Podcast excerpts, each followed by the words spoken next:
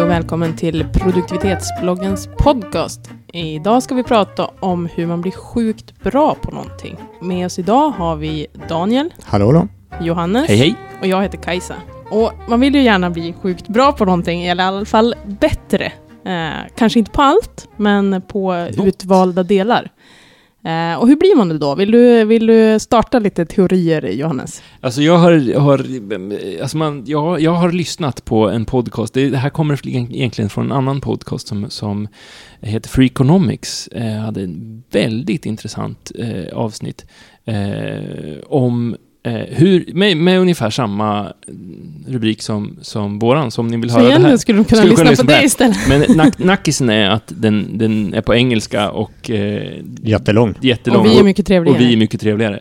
Eh, men, men vill man ha liksom källan till det vi kommer svamla om och, och påpeka fel, som vi säger, så, så kan man ju lyssna på den också. Vi länkar till den. Freakonomics är förut en jättetrevlig podcast som jag lyssnar med stort nöje på. Eh, men några av er kanske har hört, hört, den här, eh, hört om 10 000 timmars regeln som populariserades av Malcolm Gladwell i Outliers. Ja, framgångsfaktorn heter den Ja. på, Mm. på Inte, svenska. inte uteliggare. Det hade Inte kunnat ja, heta. jag funderade på det. Varför? Ja, just det. Framgångsfaktorn. Mm. Eh, där, där han liksom menar att, att man eh, kan bli skitbra på någonting när man har övat i 10 000 timmar. Eh, och det är det som behövs. Bara Egentligen 10 000. oavsett vilka förutsättningar du har. Du Ja. kan bli violinist, Ja. proffs. Oavsett om du är... Talanglös Ja. Kan, kan det bli. Och bara du tränar i 10 000 timmar så blir du fabulöst bra på... Ja, Om jag inte, det var ett tag sedan jag läste, men han argumenterar lite grann att vissa människor verkar ha lite lättare att börja, Ja. att lägga ner de första kanske tusen timmarna Mm. på någonting och därför eh, ha, upplevs ha mer talang. Precis, precis. Eh, och det som är intressant här är att, att, att den siffran, 10 000 timmar, kommer från eh, forskning från eh, en svensk eh, psykolog som har forskat i USA som heter K. Anders Eriksson. Som eh, faktiskt vänder sig lite grann mot det här. Eh, 10 000 timmar kommer från, de tittade på, på tyska musiker, toppmusiker, Eh, och hittade liksom att snitttiden, snittövningstiden för de här var att men de hade nått 10 000 timmar innan de var 20. Eh, och därför hade de blivit riktigt bra. Men han menar att det räcker inte med vilka 10 000 timmar som helst, utan det måste vara liksom medvetna, eh, tio, liksom högkvalitativa 10 000 timmar, eller kanske mindre. Han sätter liksom inte så stor vikt vid hur mycket, utan mera innehållet i övningen. Mm. Du, det Eh. räcker inte med att sitta på, vid ett piano och trycka på C. Nej, precis. C, C, C, Nej, C i precis. 10 000 exakt, timmar. Exakt. Eh, Då får eh, man skador i Och pekfingret. tennisarmbåge. Exakt. Så att, så att eh, han har myntat någonting, något uttryck som heter deliberate practice. Jag vet inte om man ska säga mm, Medveten. medveten eller liksom uppsåtlig eller något sånt. Det finns säkert en, en svensk eh, term på det. Eh, som, som har några komponenter. Bland annat att man ska, man ska eh, ha eh, någon slags feedbacksystem. Så att man lär sig av vad, när man gör fel, att man kan utveckla sig utifrån när man gör fel. Det enklaste, det bästa, lämpligaste feedbacksystemet är en lärare som liksom har gjort det förut Mm som kan liksom säga åt dig att nej men nu spelar du bara C, spela några, tryck på de andra tangenterna så låter det olika. Okej, ja, men då trycker jag Innefattar på de andra tangenterna. det feedbacksystemet att man får veta när man gjort rätt också? Ja, fast eh, det intressant glöms nog... oftast bort. Ja, precis, men intressant nog så handlar det ofta om liksom så här, ja, men kunna puffa en i rätt Mm. riktning. Kunna, kunna säga att ja, men nu ska jag göra så här istället och du ska fokusera på det här och du ska liksom så. Eh, så att det är inte så jättemycket det här, det här gör du rätt. Ja, okej. Det kanske är vi- viktigt för att bibehålla motivationen. Mm. för att kunna eh, öva fokuserat, träna fokuserat. Men, men eh, inte just i utvecklandet av talangen eller ut, utvecklandet av kunskapen. Men man behöver någon slags feedback på att men nu är jag på rätt väg eller nu så Mm. är jag på fel väg. Och sen så också att man övar någonting fokuserat. En enskild sak fokuserat. Vill du bli bra på, på tennis? Ja, men då ska du se till att när du tränar ska du inte spela en massa tennismatcher hit och dit. Utan du, då, då ska du träna serv. Serv, serv, serv, serv, serv, serv, serv, serv, Mm. serv, serv, serv, serv, serv. Så, tills, Skit. tills du liksom har Tråkigt nått dit. det. Ja, det är lite fruktansvärt tråkigt. Och han skriver det i, i Erikssons egna bok som heter Peak. så skriver han att, att liksom... Som, eh, som i topp. Alltså. som i topp Inte alltså. som en Precis. kika. Nej.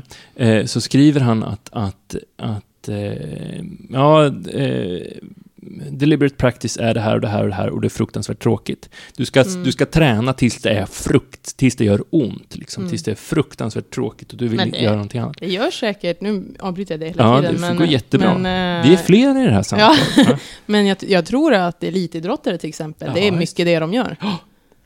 För det är ytterligare en aspekt av det här deliberate practice, att man hela tiden ska vara, göra det man inte kan. Mm. Att man hela tiden är utanför komfortzonen. Mm. och, och liksom pusha gränsen.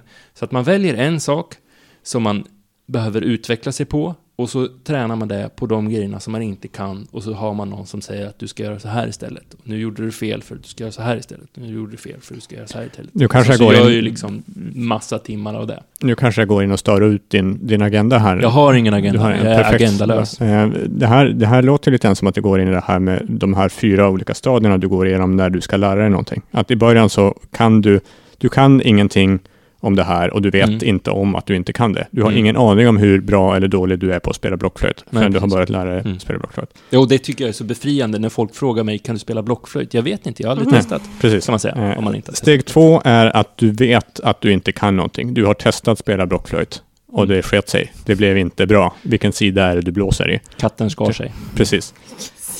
Steg tre är eh, att du, du kan och du vet att hur du gör. Mm. Eh, du, det är medveten kunskap du gör.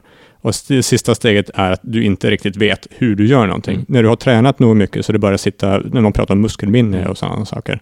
Du är, hjärnan är frikopplad från det hela. Det sitter bara på något sätt så skapar du Ja, magi visst, av din visst. blockflöjt. Du häpnar massorna Ja. med ditt blockflöjtspel. Och kanske dig Ja. själv också. Mm. Ja, och du har ingen aning om egentligen hur du gör Nej. det. Och där är du, för att komma dit, då behöver du nog det här som, som du är inne och pratar om. Precis. Den här, det här andra podcastavsnittet som ni ska lyssna på efter det här, eller om ni in, vill lyssna på mer om, om deliberate practice, så har de ett exempel med en dansk psykolog som ville testa det här och bestämde sig för att hon ville lära sig att sjunga. För det hade hon alltid velat göra som, som barn, liksom kunna sjunga som Whitney Houston. Och det är roligt att höra hennes historia om hur hon liksom skaffar sig en sånglärare och liksom övar en timme per dag. I liksom ett, det är först efter, ett och ett halvt år som det första liksom lilla genombrottet kommer. Som hon märker att men nu händer det någonting. Mm. Eh, och sen så efter några år så ger hon ut egen musik på skiva. Liksom. Det är ganska fascinerande.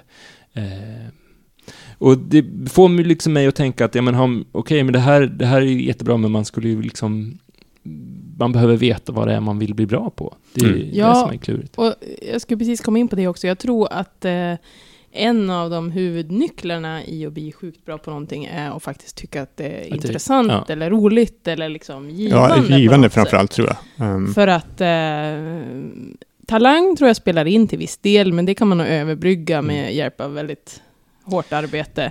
Men att om man inte tycker att det är kul, då är det liksom... Nej, precis. Och det blir ju lite, lite motsägelsefullt då. Ja. För att man måste öva så mycket, man måste träna så mycket så Fast- att det inte är roligt Fast om längre. du tycker att det är sjukt, om man tänker elitidrott, om du tycker att det är sjukt kul att spela tennis Mm. och att eh, tävla Mm. Och att vinna.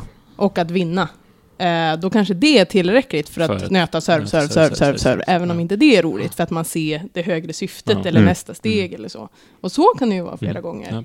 Men någonstans måste man ju tycka att antingen metoden eller processen eller målet eller Mm. vad det nu är, människorna runt omkring är roliga. Ja. Eh, för det kan inte vara bara mörker och sen bara sitter man där och, och nöter. Mm. Enda sättet är att bli ju- sjukt bra på någonting det är att ta sig igenom ett långt, långt mörker. Ja. Men det sen- finns inget ljus längst fram i tunneln. Sen är det världens bästa blockflöjtspelare, men Ja, du vet ja. inte riktigt varför. Nej, precis. precis. Och det är ingen som kommer vara glad över det. Men det där med talang också, det, det, det är ju intressant också för att visst, det finns talang, men, men, men en talanglös människa kan ju, kan ju i alla fall nå längre än en talangfull människa som inte övar. Absolut. Alltså, om du inte har talang för blockflöjt så kan du ändå liksom bli sjukt bra i jämförelse med en talangfull blockflöjtsspelare som inte övar ett skit. Så det finns ju liksom hopp att, att liksom, om man vill lära sig någonting, Mm. att lära sig det. och bara man gör det fokuserat och har...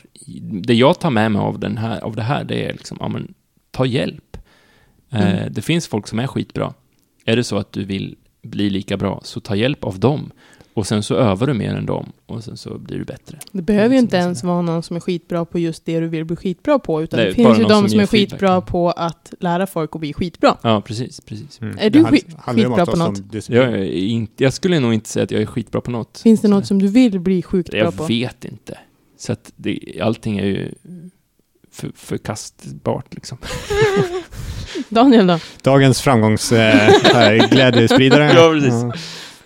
Nej, ingenting som jag har övat på det där sättet eh, sjukt bra. Jag har nog eh, indirekt lagt mycket tid. Excel är en sån sak som jag Mm. har spenderat förmodligen mer än 10 000 timmar i och som en konsekvens blivit rätt bra. Men det har inte varit ett medvetet tränande. Så. För, för, Men det, det är du väl sjukt bra på Ja, också? absolut. Det är det jag säger. Det är jag sjukt bra på. för det är det som är det intressanta, att det man blir sjukt bra på kanske inte det man skulle vilja bli sjukt bra, eller det som man medvetet eh, vill bli sjukt bra på. Jag tror att jag är bra på att prata inför folk. Okej, men det kanske jag har gjort ett antal tusen timmar. Mm. Så att det har jag liksom, ja men vad bra, då vet jag vad som funkar och inte funkar, Mm. hur man kan. Men, och det, det går liksom per, per automat. Per Men du måste ju automatik. tycka att det är lite roligt också. Jag tycker annars att det är väldigt roligt, annars hade jag inte gjort det från början. Nej. Nej, precis. Eh, så, att, så att det här medvetna, deliberate i deliberate practice kanske är Mm. ibland omedvetet. Deliberate coincidence. Ja, precis. Coincidental practice. Får skriva en egen bok. Ja, precis. Är du sjukt bra på något, Kajsa? Eh, nej, eh, jag tror inte det. Jag är väldigt mycket generalist. Jag, tyck, jag har lite för dåligt tålamod för att lägga de här eh, serv, serv, serv, serv, serv timmarna. Du kanske är sjukt bra på att vara en generalist. Ja, men det kan, skulle jag Mm. kunna vara. Hörni, vi sammanfattar det här på något sätt. Mm.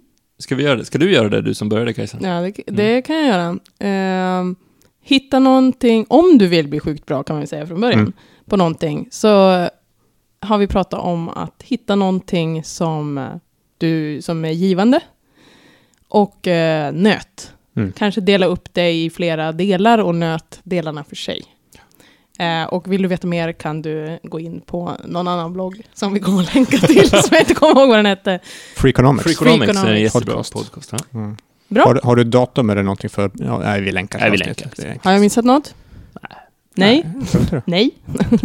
Välj inte blockflöjt kanske för, Nej. för världsfredens, skull. I alla fall om du inte vet vilken ände du ska blåsa i. Med oss idag hade vi Johannes, eh, Daniel och jag heter Kajsa. Om du vill eh, veta mer om oss så kan du följa oss på produktivitetsbloggen.se och eh, Twitter och Facebook. Eh, och eh, rate oss gärna på iTunes. I övrigt så hörs vi förhoppningsvis nästa vecka. Ha en bra dag. Hej!